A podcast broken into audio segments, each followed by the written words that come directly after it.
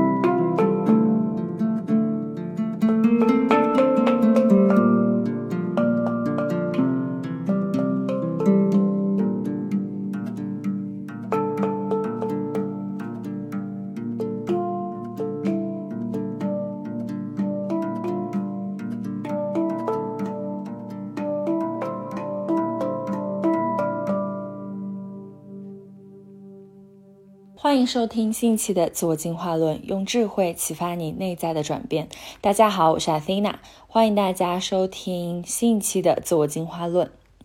呃，今天想要跟大家分享的主题呢，其实是跟呃我在一开始做这个播客，在第一期分享的一些内容相关。啊，因为我们当时讲的是说，这个播客很想要跟大家分享关于自我成长啊和自我进化，包括自我觉醒相关的一些内容。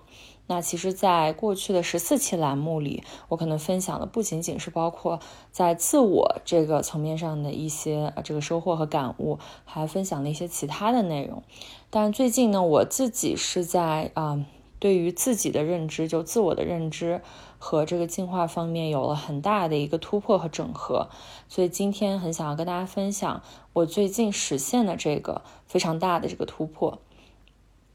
嗯，我在之前的这个播客中曾经分享过，嗯，就是在阅读《禅语心理分析》这本书的时候，铃木大拙和弗洛姆他们提出了这个自我演变的三个阶段。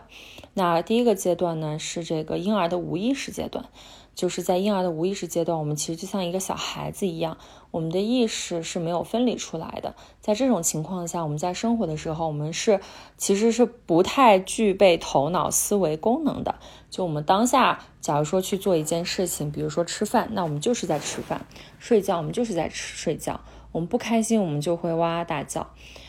呃，然后那在这个阶段呢，其实就是一个人他还没有真正苏醒的一个阶段。你可以理解为这个人在婴儿般的这个无意识状态，他可能就像是一个沉睡的状态。他其实不知道自己在做什么，他只是啊就这样单纯的这样存在和生活着。那在这样的一个模式下呢，其实整个人的状态，他可能会像我们用电脑编的一个程序。嗯，你其实是会被你的所谓的这个编程的这个情绪程序所控制去生活。比如说，在你的这个程序里，如果写着你是一个非常容易情绪化、容易被很多嗯事物打扰，然后产生内在情绪的人，那你可能在生活中就是容易展现出你的情绪化，然后你非常的容易去啊展现出来你的这个暴躁、你的愤怒，然后你的不满。但其实你也不知道为什么，甚至你都没有意识到你是一个觉知，就是非常情绪化的一个人。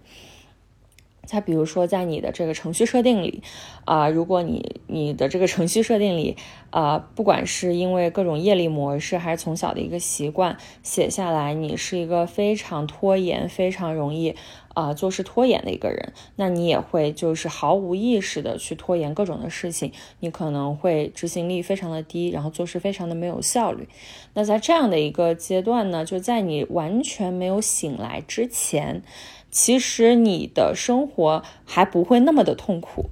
啊，因为你不会有太多内在的这个意识的分裂和挣扎，啊，即使你不开心，那你就是非常纯粹的那样的不开心，啊，但这样还是会有一个问题，就是一旦我们陷入痛苦之中，你就会永远在痛苦之中打转，会永远没有办法从那样的一个模式，我们讲的这个程序设定的模式中解脱出来。那这个呢，其实就我们讲的。关于自我发展的第一个阶段，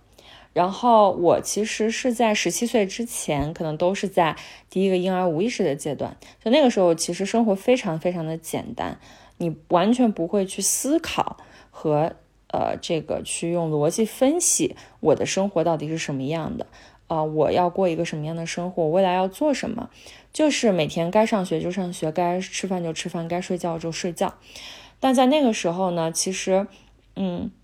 现在回想看来，我们还是会有一部分因为这个自己没有苏醒过来的一部分呃痛苦或者混乱的内容。比如说像我可能十三岁开始，呃那个时候接受了很多外界对于这个形体，尤其对女性形体的这样一个判判断，所以我其实从十三岁开始就有比较严重的形体上的焦虑。啊，以及这个节食的这样一个经历，那那个时候，因为你是处在一个无意识状态，你是完全不会去反思说，哎，我为什么会对我的形体这么焦虑？我为什么会对我的形体要求这么严苛？你是在完全没有意识和觉知的情况下，被整个身边周围的世界去影响，可能是你身边的人的这样一个观念和信念，就会影响到你对你自我的判断和认知。那这个呢，就是我在十七岁之前啊所处的这样一个自我的状态，就虽然过得也也挺开心的，但是很明显看到，其实我是没有真正活出我自己的。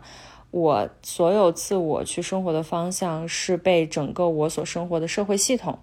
被我身边的人所塑造的。而这种塑造就是我在刚刚提到的，就像是编程一样的一个存在。这个程序啊，在我生活的这个环境被设定之后，我就会像一个机器人或者工具人一样，沿着这样的模式去生活。不管开心还是痛苦，我都毫无反应，毫无知觉。那过了这个第一个阶段呢？那有一些人，嗯，他可能就是会进入到第二个阶段。那所谓的第二个阶段，就是我们会讲你真正醒来的那个阶段。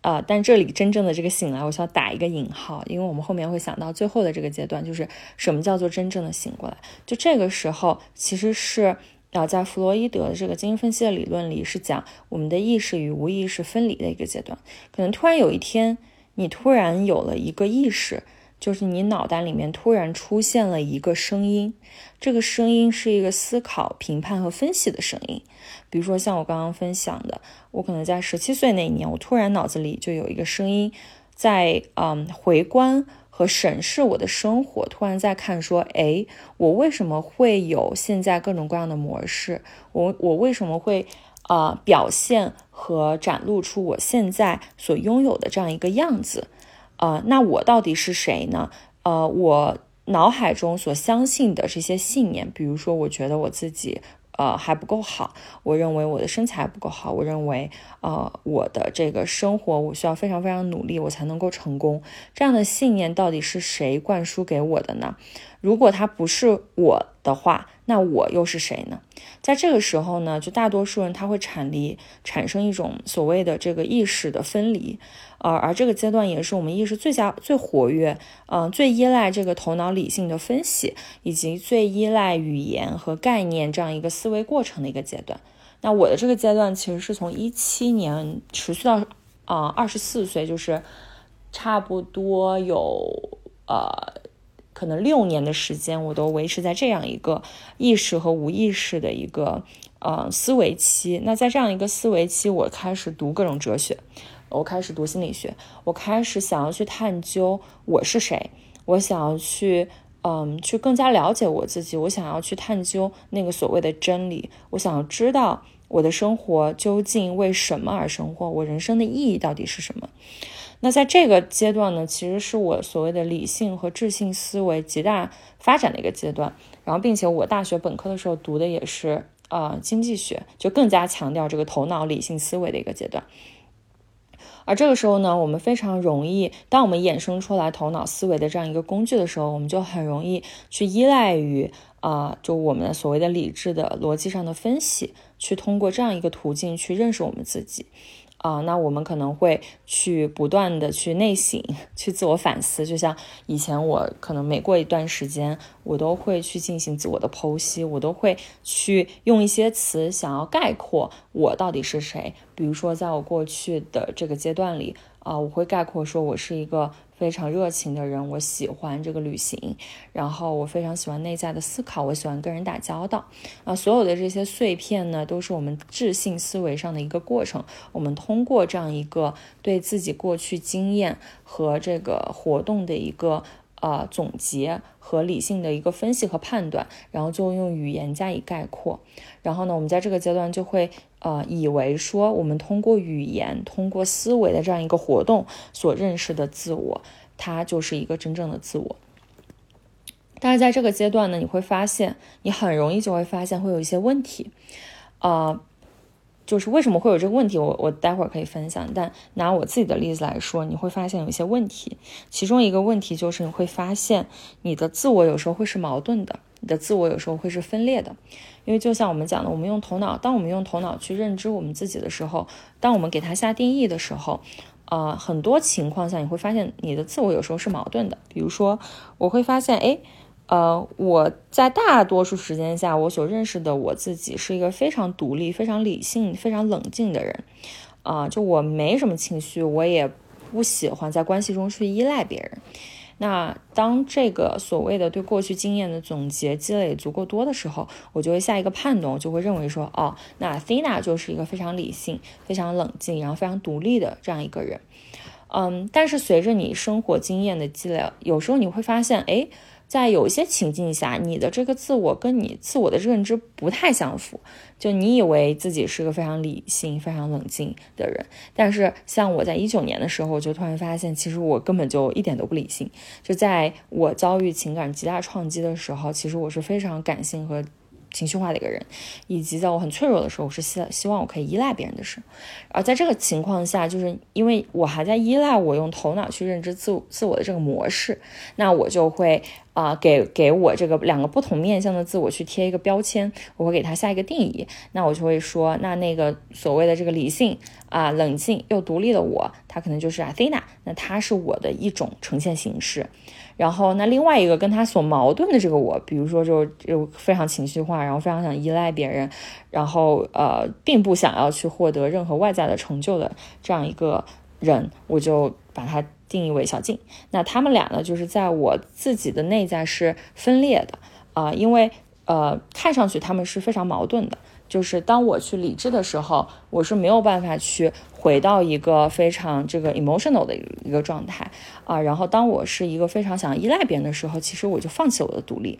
那在这个情况下呢，我们的内在自我其实是分裂成为。啊，可能是像我刚刚讲的，我自己会有两个我。那有一些人他可能会分裂出更多，那他这个矛盾点会在生活的各个面向去呈现出来。比如说一个人在感情里，他可能是一个非常希望有一个可以长时间就是长期承诺的一个稳定的关系，但是同时他体内好像又有另外一个自我，不断的想要去寻求新鲜感，他想去。找寻更多的这个新鲜的关系，那就会导致他体内有两个分裂的自我的两个形象吧。啊，那一方面他希望去跟一个人构建一个长期的关系，可是他又忍不住在这个关系里面去出轨。那在这种情况下，就会发现其中有一个很大的矛盾点。那很多人在这个情况下，他可能去啊寻求心理咨询的帮助啊，他想要去搞明白为什么我的体内会有这两个完全不同的面相的我，然后看上去他是非常的矛盾，没有办法被整合的，而他也导致了我们内在有非常多的冲突。就是有时候我们会是面向 A，但有时候我们又是变面向 B。当面向 A 和面向 B 同时出现的时候，我们就会陷入头脑的一个挣扎，就我们就可能那个时候都不知道自己是谁，我不知道我应该按照面向 A 去表现我自己，还是按照面向 B 去表现我自己。而这个时候，我们对自我的认识就会陷入一个混乱。你会发现说，啊，一开始这个头脑的这个。呃，智性思维的这个方式非常的好用，就你可以通过一定的概念和逻辑去理解你自己。但是越到后来，你会发现说，你的这个自我仿佛在逻辑的这样一个条件设定下，就是充满矛盾的。那我自己其实，在过去很长一段时间，嗯，过去四五年吧，都处在这样一个阶段，就是强烈的意识到自我的这样一个分裂的矛盾。嗯，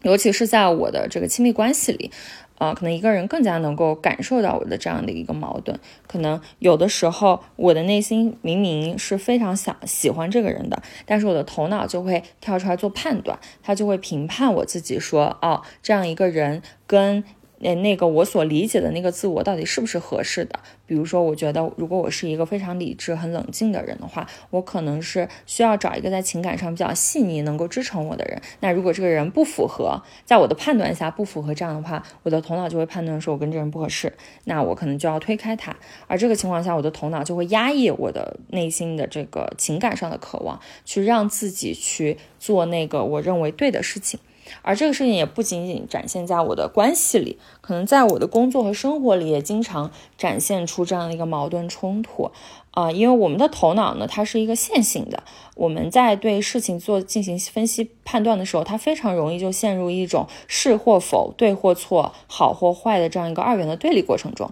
那当我去分析一个事情，我到底要不要去做的时候，我就会用逻辑去分析它啊，这个事情的投入产出比是多少啊？啊，我做这个事情的意义到底是什么？如果我想不清楚这个事情对我的意义，也分析不清楚做这个事情最后我能够收获什么，那我的头脑就会把这个事情归结到不值得做的这样一个类别里面，然后我就会反过去用的头脑告诉我自己啊，这个事情我经过我的理性分析和判断，它就是不值得做的，那我就放弃掉这个事情。但有的时候呢，就产生一个矛盾，就是我的内心其实非常非常想做这个事情，但是呢，在逻辑分析上看来，这个事情根本毫无逻辑可言。比如说，我在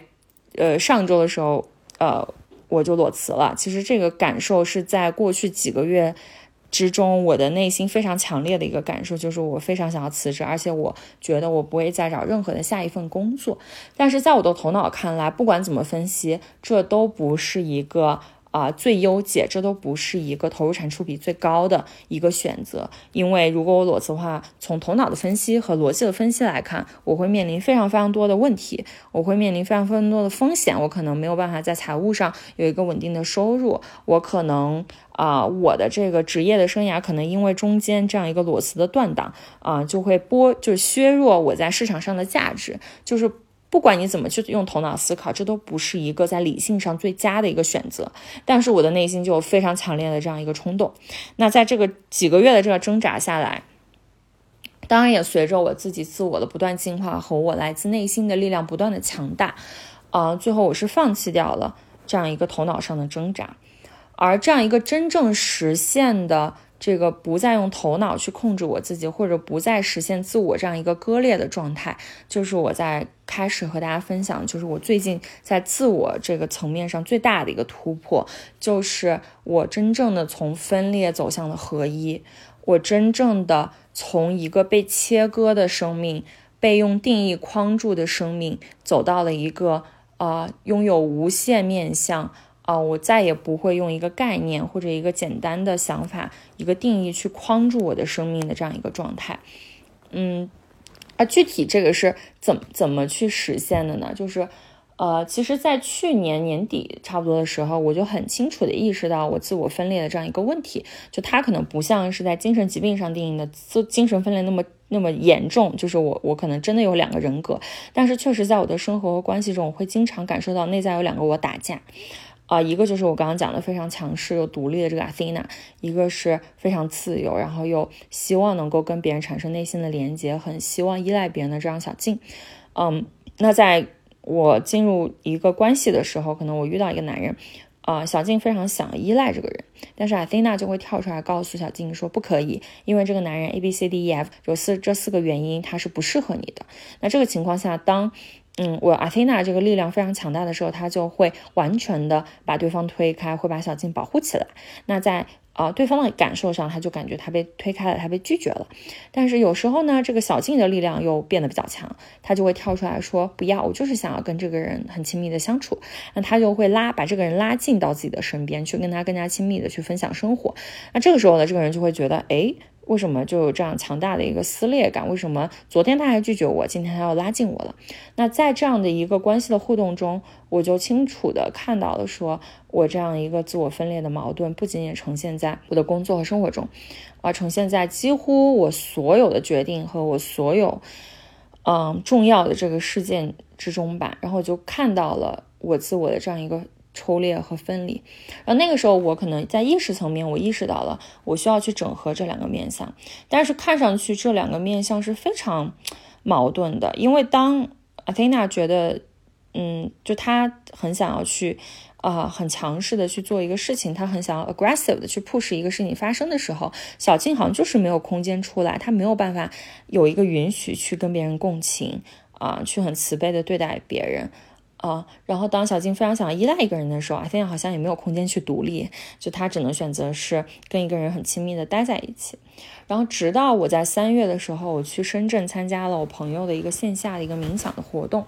然后在那个活动上。我真正的就是在非常意料之外的，我完成了这样一个整合。可能原因是从一月到三月，我这两个自我的分裂就是太明显了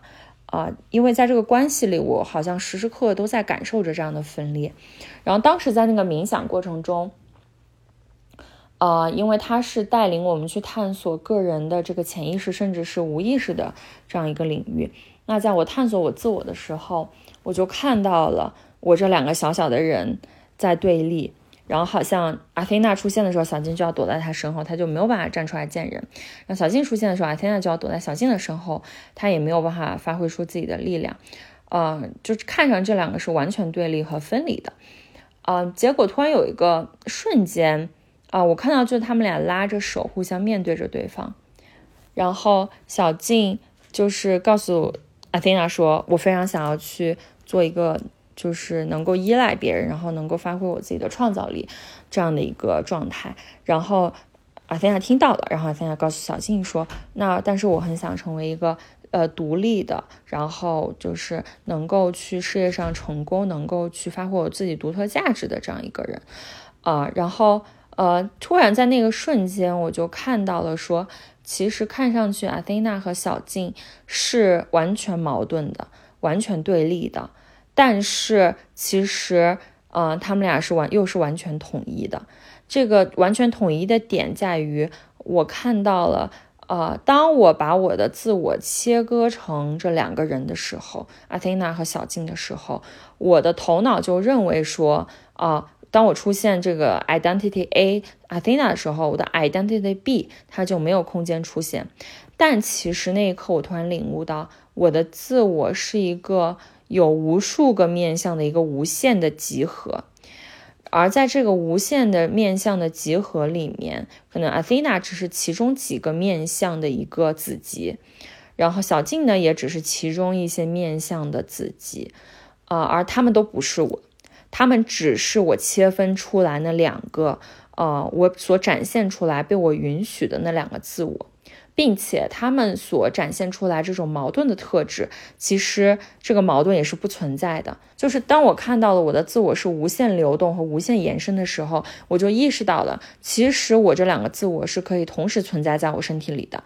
就是我这一秒我可以做一个呃非常独立的人，我下一秒我就可以变回那个非常。可以依赖别人的人，我这一秒我可以是一个非常理性的、理性的人，那下一秒其实我也可以做一个非常 emotional 的人，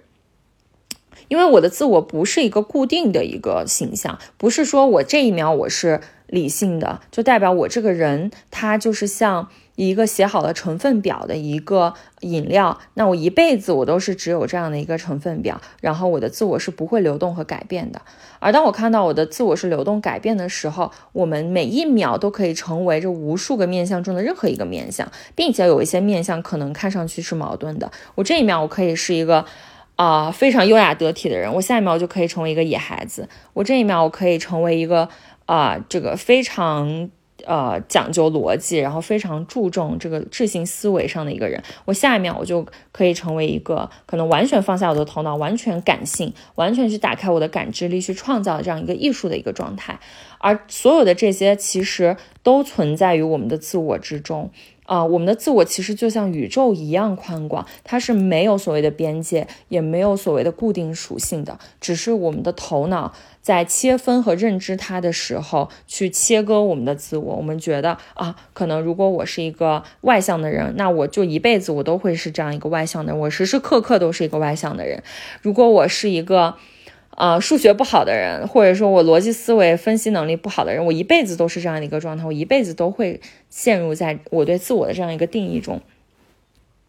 但其实，当我看到了我的自我是一个无限流动的，呃和变化的一个无限的集合的时候，那一刻我真实的感受到了那个所谓的空性和所谓的合一，就是呃所有的面相其实都是统一的，啊，他们看上去很对立，但是其实他们是统一的，以及。啊，其实我是一个很空的存在，就是当我是可以拥有像宇宙一样无限的所有面相的时候，其实我就是那个空，因为我所有的相都不是我，就是真的应了《金刚经》里面那一句“凡所有相，皆是虚妄”。啊，当我去陈述我是谁，比如说我是 Athena 或者我是小静的时候，这个陈述一定是错的。因为我是叉叉叉这个所谓的叉叉叉，它永远只是截取了我自我中的一个面相去进行表述，而这一个面相它只是我自我中的一个碎片，它不是我。那这个就很有趣的就回到了说，啊，其实，在我们讲的禅宗的公案里面。进行的这样一个呃，对一个人的挑战，其实就是这样的一个过程，就是让我们去把头脑中对自我或者对整个世界的二元对立的一个观点走到极限，进而回归到一个一元的一个观点去看待我们的自己和一个世界。在禅宗的公案里面有这样一个公案，就是禅师会问他的弟子：“你是谁？”嗯，他会问“你是谁”这样的一个问题。但是呢，就不管这个弟子怎么去回答这个问题，比如说弟子说我是叉叉叉，呃，我是天，我是地，不管他怎么去回答，只要他一回答，他就会被骂，他就会被锤，就呃禅宗就禅师就会告诉他你的这个答案是错的，就让他回去继续去思考这个问题。那为什么？只要你去表述我是叉叉叉，就一定是错的呢？因为所谓的主谓宾这样一个陈述里面，我们在表述这样的一个陈述的时候，我们已经把我们的这个主体和客体进行分离了。我已经在呃定义这个无限的我的这样一个集合。就在那一刻的时候，我们已经不是像宇宙一样无限的那个我了，而是用一个概念去框住其中的一部分的这个自我。而这样的回答，在这个禅宗的思维里来看，一定是错的。这就像，其实我们的生命是一个三维立体的一个存在，而我们对于自我的这个头脑里概念的认知，或者包括语言和逻辑，它都是三维世界在二维世界上的一个投影。而这个投影，它一定不是所谓的三维的这样一个物体。所以，当你去陈述我是谁的时候，你永远是在一个二维的语言体系中去打打转，你永远没有办法去触及到你生命的那个真相和根本。所以，这样的一个表述就一定是错的。所以，禅宗这个公案其实也就是逼迫一个人去真正的经验，呃，我们自我的这样一个空性，去体验那个不可说的状态。不可定义的状态，去真正的摒弃掉你的思维，摒弃掉你的语言，摒弃掉你的逻辑，摒弃掉你的经验，去直接的经验我是谁，经验我的这样一个存在。而当你能够做到这一点的时候，你就从二维的世界回到了三维的世界，就回到了所谓的这样一个合一的，嗯，这样一个状态里。嗯，那这样听上去就是其实非常像开悟的一个过程，但是我也不敢说我是开悟的人。嗯，但这样体验确实很奇妙，因为当我真正的看到，其实我的自我是无限的时候，当我回归到那个合一和空性，并且我真正体验那个状态的时候，啊，当我再次回到我的身体里，回到我的世界里，小静和阿菲娜就已经不存在了。嗯，就是这两个我的角色。关于我自我的定义的这两个碎片就已经没有了，因为他们已经被整合进了这个无限的我的这样一个存在里面，啊，而在这样的一个状态里。我就会看到，说以前我所孜孜不倦想要去认知、想要去定义、想要去了解、想要去抓住的那个自我，它没有一个恒定的定义。你就像宇宙一样，宇宙是不可以被定义的，宇宙是不可以被描述的，因为它永远在每一刻都处在一个无常的变化和无限的流动当中。然后我就感受到了，说其实我的自我在每一刻。都是不一样的。那这一刻我还活着，下一刻呢？我这一刻的自我就已经死了，我就升起了一个新的自我。而在这样的一个状态里，我每一刻都会觉察于当下那个真实的我的状态，而非依赖于我之前头脑里对自己的那样一个固定的定义。我不再会去定义我是一个什么样的人，因为此时此刻我的定义对于未来的我来说都不是我了，它都是一个没有意义的。一个认知，那在这个情况下，其实每一秒我的这个自我都是合一于宇宙的，我都是像宇宙一样无限变化和延展的。那听上去这个过程非常的悬，就是我一直在谈论宇宙合一，可能你会觉得说，如果是处在这样一个合一的状态，那它是跟我们现在，比如说你还在分裂模式的自我，到底本质上有什么样的差异呢？其实从外在表现形式上来看，没有任何差异。就我们讲开悟前，你是啊砍柴、挑水、做饭；开悟后，你依然要砍柴、挑水、做饭。呃，在外在的这个行为的表现上，其实不会有什么大的差异的，就不是说一个大觉悟者，他就可以不吃不喝就可以成仙，然后他就会归隐山林，就是我们存在很多的这种对于开悟者的妄想，嗯，但他其实最重要那个不同是在我们内在的不同，嗯。